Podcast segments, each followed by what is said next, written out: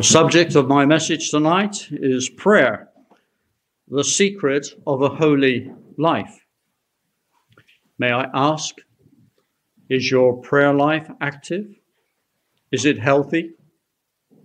Are you blessed by a close walk with the Lord? So, this need not be a secret if we follow biblical guidance. Today, much advice is given in the world about opening up on our concerns and worries. They say, talk about it, confide in someone, discuss it. But the world never tells us to pray to the Lord our God or to seek his help. They do not know him. And so they are bereft in their guidance and advice. We are blessed. We know that we should talk to our God. So prayer is our communication with Almighty God, our Creator. And He has made a way into the Holy of Holies for sinners who come pleading the shed blood of the Savior, God the Son, the Lord Jesus Christ. The writer to the Hebrews in chapter 4, verse 15 and 16 writes, For we have not an high priest which cannot be touched with the feeling of our infirmities but was in all points tempted like as we are, and yet without sin. Let us therefore come boldly unto the throne of grace, that we may obtain mercy and find grace to help in time of need. Have you ever stopped to seriously consider the wonder of prayer? That the Almighty God, the Holy One, the Creator, should want to hear and answer the prayers of sinful people as we are. Surely it is amazing, almost beyond our comprehension.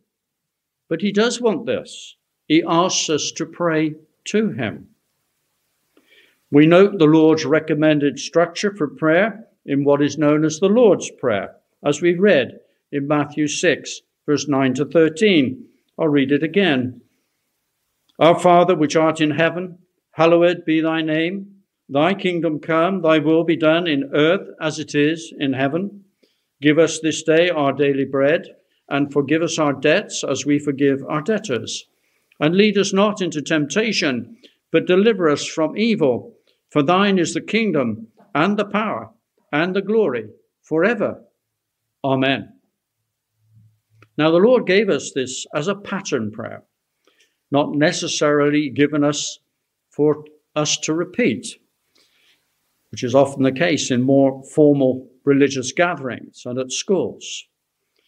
But to repeat it and just make that our time of prayer uh, can lead us into unmeaningful prayer, for we are reciting good words, but maybe we're not stopping to consider their meaning. So let us just note the structure of the prayer that the Lord taught. First of all, prayer is to the Father. And the Lord has told us in other places that we are to pray to the Father in His name, the name of the Son, for He is our entrance into the presence of God, as we will consider later on. So we recognize who God is, His character, His holy, unchanging being. We recognize that He is eternal, unchanging, sovereign in everything, in creation, providence, and redemption. We cannot change his will, so we must pray for it to be done and seek the help of the, the Lord, the Holy Spirit, when we pray to pray for that which is his will. We must recognize that he provides all our needs physical, mental, and spiritual, most of all. We pray recognizing that he, although being holy, is merciful and ready to forgive our trespasses when we repent and believe. We recognize that He will bring trials our way and give us the spiritual strength to resist sin and temptation and to stand in His strength, to honor His name.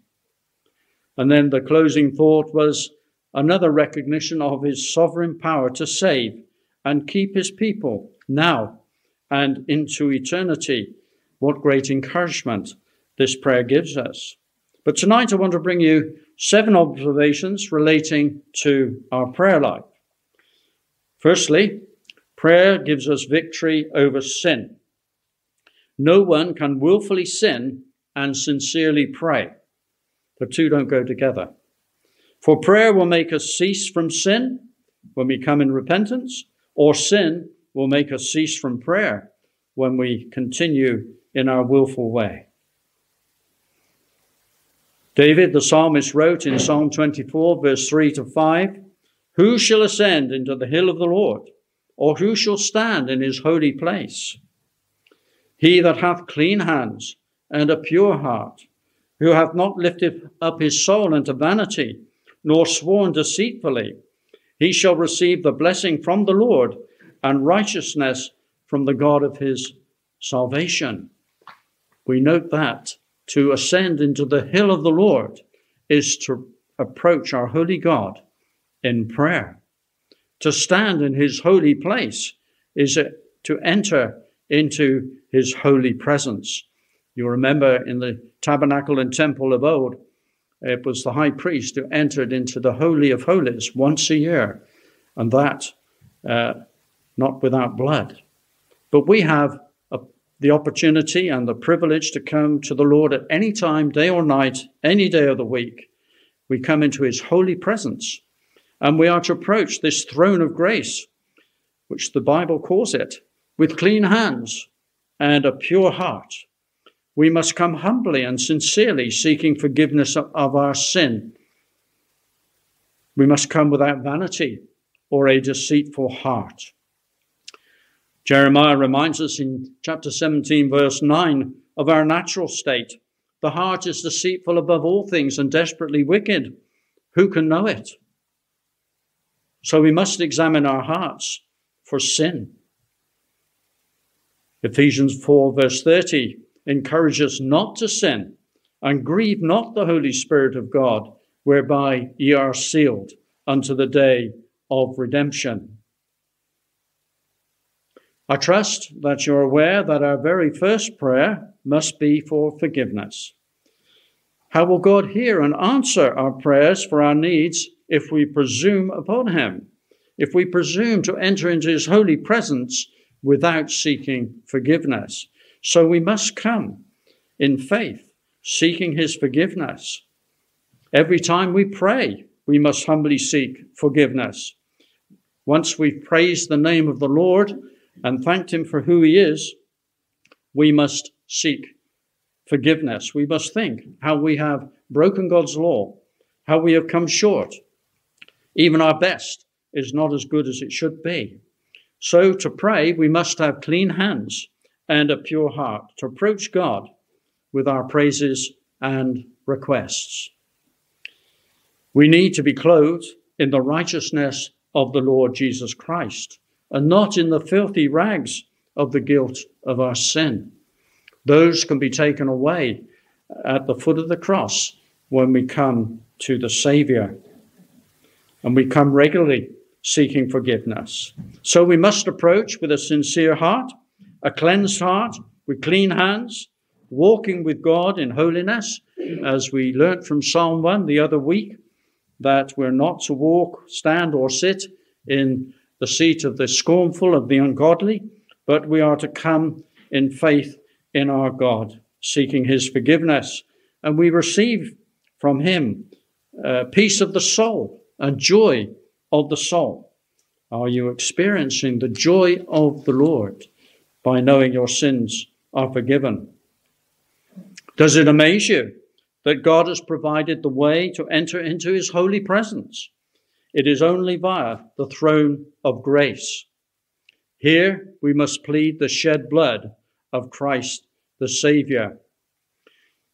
We can only come if we believe that Christ died as our substitute, taking the holy wrath of God the Father, which we as sinners rightly deserve. So we pray in the Lord's name, seeking forgiveness, pleading his shed blood. So the more often we pray, the more our souls will be protected from the weakness of our sin and our sinfulness. We need help. Our natural man is warring against us, and Satan will see to it that he does. But we have a stronger one. We have a victory over sin in our prayer to our God. Secondly, prayer promotes holiness. It is like the gentle dew which falls upon the thirsty plants and causes them to be refreshed. And they, according to their kind, will bear flowers or fruit and bring glory to God. But selfish prayers will go unanswered. So avoid prayers just for self. You can pray for yourself, but is it to bring glory to God through your life that you're praying? In Psalm 51, that very well known psalm, David, in his great confessional prayer, when convicted of his adultery with Bathsheba and his arrangement of the death of her husband Uriah the Hittite, he prayed, Create in me a clean heart, O God, and renew a right spirit within me. David knew, King David knew, that he could do, not do this himself. Even a king cannot do this, and we cannot do it ourselves either. David needed God's help to create a clean heart in him. We are not saved by works, we're saved by faithfulness, which is the gift of God. And he had a sincere desire for cleansing of the guilt of his sin and for holiness to rule within his heart and soul. He was deeply penitent for the terrible sins that he had committed, and he was restored by the Lord. So David had confidence that God would forgive him if he was sincere. Is this your prayerful desire to be holy? 1 Peter 1, verse 16 Be ye holy, for I am holy. Holy, pure, morally blameless, full of all, that God is to be worshipped. The Greek word for holy is hagios. It occurs 229 times in 219 verses in the Textus Receptus Greek New Testament, so it's worthy of our note. Isaiah recorded in his vision in chapter 6, verse 3 Holy, holy, holy is the Lord of hosts. The whole earth is full of his glory. And the Hebrew word for holy is kodoshe, and it occurs 119 times in 108 verses in the Old Testament Hebrew text. Again, to be taken note of. Again, I ask you, is this our prayerful desire? To be holy. Prayer promotes holiness. You may remember that Pastor last week spoke from 1 Peter 1, studying holiness. It's up on the website, it's on YouTube. Uh, I can recommend you to go back and listen to it again, for it is great value to our souls. Thirdly, prayer is a bringer of power. Prayer is in the hand that touches the hem of the garment of divine grace and causes the life which is in the divine one to flow into us. Matthew tells us in chapter 9 of the woman uh, which had the issue of blood. For 12 years she had been sick with this. But she believed that if she touched the hem of the Lord's garment, she would be healed. And she was immediately healed by the Lord. It wasn't touching the hem that did it, it was her faith. And the Lord recognized her faith and blessed her for it. So we likewise are to ask in faith. Faith is that gift given to us by God the Holy Spirit at our conversion, as we read in Ephesians 2, verse 8. And we note from James chapter 5, verse 16, the effectual, fervent prayer of a righteous man availeth much. Do we have the Lord's honor and glory at heart when we pray? Do we want his will to be done, even in our own lives? We may need to be chastised. We may need to be uh, brought through a trial or a tribulation in order to know the Lord's goodness and to return to Him in faithful prayer. We have lots of things that we can pray for, which are very legitimate. We can pray for relationships in our families, in our neighborhood, and in our church. We can pray for our health, our finances, our job, responsibilities that we have, for our education, but also ensure that you also pray for those you know and love, for their salvation, and if they are believers, for their spiritual growth. We must take a prayerful interest in the evangelical outreach of our church, for the visitation, the children's evangelism. We gather children every day and in the week as well. And it is part of the work of this church to carry out the Great Commission that the Lord has set us. Uh, we seek to uh, teach these children the Word of God and the way of life from the Scriptures with gospel arguments week after week. And the Lord is blessing, the Lord is saving, and there are more yet to be saved. So we ask the Lord for help in uh, this work and for the support of pastor and all the teachers, all the collecting of the children, the gathering together. And we pray for the families, and we pray for the children of those families. And we ask the Lord to bless in our community. We pray for an under, a deeper understanding of the doctrines of the Word of God, God's promises. They are yea and amen, but there are conditions, and we must seek the Lord that we're following the principle of His Word. And it is so easy for us to argue something and convince ourselves that we are right in taking a certain course of action. But actually, have we prayed about it? Have we sought the Lord's will? Is it the Lord's way for us? Are we honoring His name in seeking His will? We must pray for the harmony and love in the fellowship we must be at one. We must have the same doctrine. We have our basis of faith. We have our summary of the basis of faith. We have the scriptures. We have the preaching and teaching of the word. And so we must be at one in doctrine if the Lord is to bless our witness and testimony. We also pray for our own battle with temptation and sin. This is the Lord's work. We need his power to help us through this. We read that we should uh, pray, uh, knowing that the Lord faced all temptations as we do. He knows, He understands, and He is able to help us. So He has the power, and we receive that power by praying for it. Fourthly, prayer is a victory giver. Bunyan's Christian found that the weapon of all prayer, he had some lovely descriptions, didn't he, in Pilgrim's Progress? The weapon of all prayer was sufficient to wound and defeat the adversary who would stop him in his progress as a pilgrim on his way to the celestial city. So, all prayer.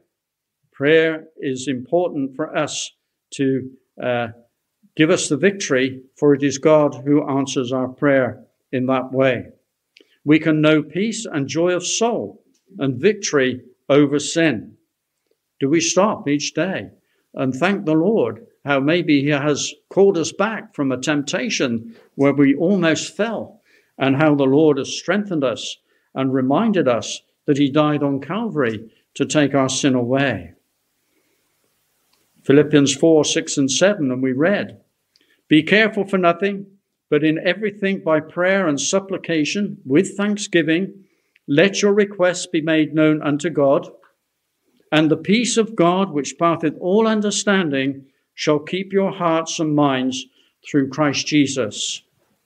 So prayer is a victory giver. Prayer is a reconciler of disputes. Prayer keeps harmony in the church. Let any two brethren who are at loggerheads get on their knees and ask the Lord about any disputed matter, and they will find the Lord saying to their troubled spirits, Peace, be still, love one another, forgive one another.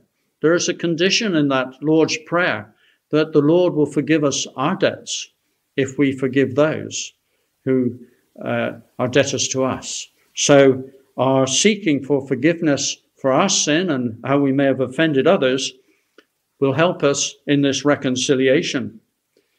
The Lord says, Love me and keep my commandments. The New Testament refers to the need of believers to love one another 19 times. It was given by the Lord Jesus as a commandment to all Christians in John 13, verse 34 and 35. The Lord would have us to be reconciled, to live in harmony and peace with each other, to the glory of his holy name. How much better we can serve the Lord when we come as teachers and helpers amongst the children, when we are at one in the Lord and there is nothing between us. Euodias and Syntyche, we read about in Philippians 4, uh, they were asked by Paul to be of one mind, one mind in the Lord, seeking forgiveness and being close to each other in the faith. So, how can we be reconciled to God if we are indifferent to each other and do not care about each other? What a poor witness this gives when proud and stubborn hearts rule in our lives. Consider how the Lord has reconciled us sinners to God. We who were enemies at enmity with God have been brought into a close relationship with Him through the sacrificial and substitutionary death of the Savior. Are you blessed with this reconciliation to God? Prayer is a reconciler of disputes. Sixthly, prayer is an obstacle remover. As Peter found when the angel came in answer to the prayers of the saints and delivered him from the prison. Acts 12 tells us that Peter therefore was kept in prison, but prayer was made without ceasing of the church unto God for him. God heard and answered. He was miraculously re- released by God from that prison and joined them to serve again in preaching the truth.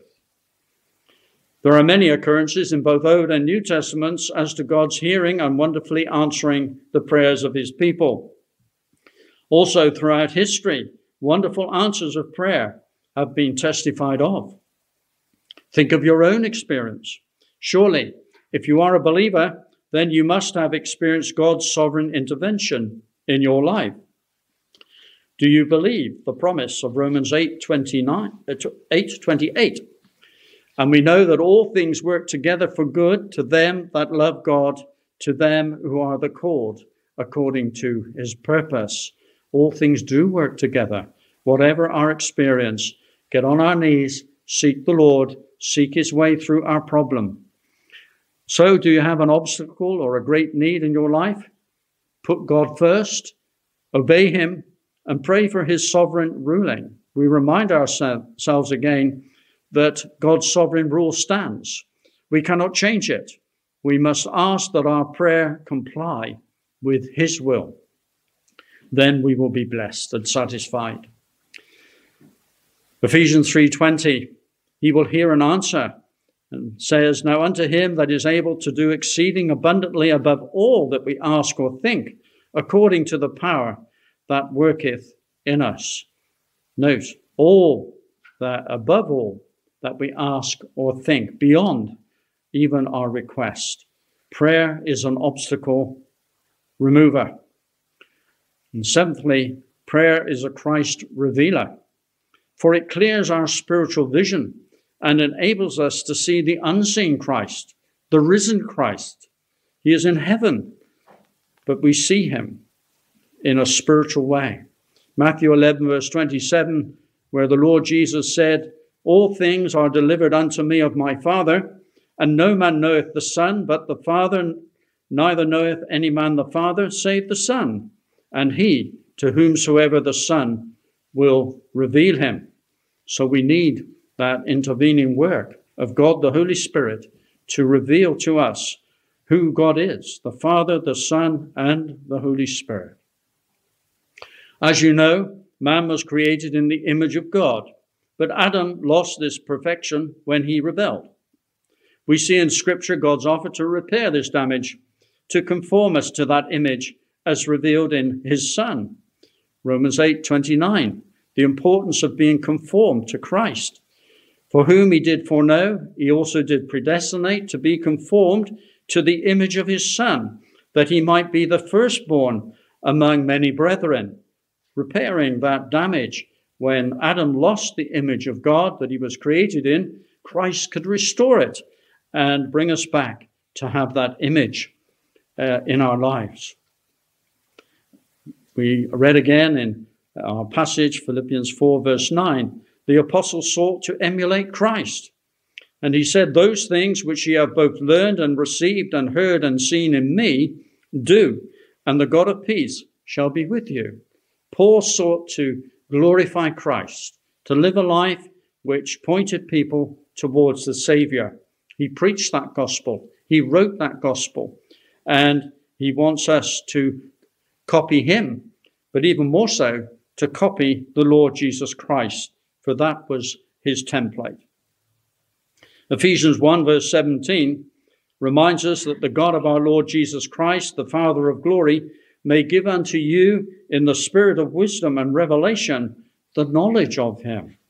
When we pray, we can seek the knowledge and wisdom of God in prayer and asking to be conformed to the image of Jesus Christ. Do you pray to be conformed to the image of Christ? I challenge myself in this, and we must seek to do this.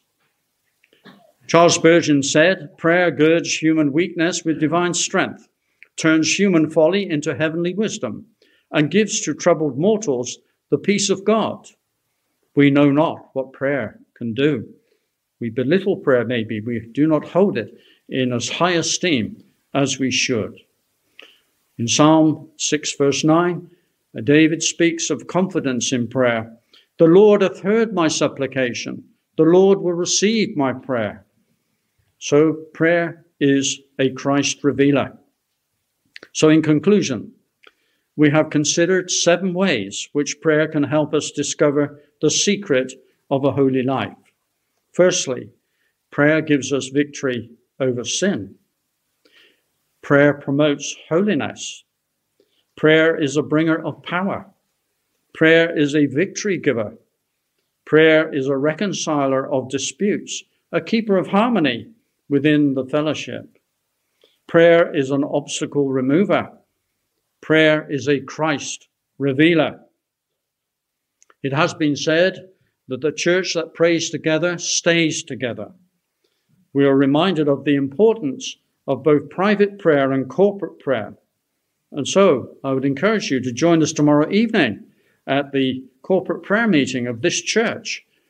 You don't need to come to pray out loud, but come and pray and say Amen at the end of the prayers. The prayer meeting is a very important meeting in the week, so do come and join us.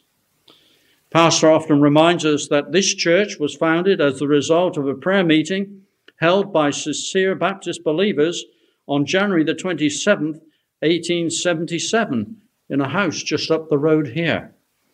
They had a prayer meeting and the outcome of that prayer meeting, they must have been on their hearts, shall we do this? To find the will of the Lord to establish this church on January the 27th, 1877. And also that this church was re-established on the same foundational truths in 2011 after the faithful prayers of a few people who would not let it close. So we have reminded ourselves tonight that God wants to hear and answer our prayers prayers of repentance, praise, thanksgiving, requests for help in difficulties, and to resist temptation, for guidance and growth in holiness, and so much more. So let us now go to his throne of grace in sincere prayer, remembering that now is the day of salvation. Let us plead for deliverance for all that mars our peace, prevents our sanctification, or hinders our Christian walk. Let us come to the Father, pleading the shed blood of the Lord Jesus Christ. That is the only way into his presence. Let us believe and be saved, pray and be delivered, wait on the Lord, and he will strengthen our heart. May these thoughts on prayer help us to know Christ as Savior and Lord and keep us close to him every day that we may grow more like him in sanctification, to enjoy him forever, and to the glory of his name.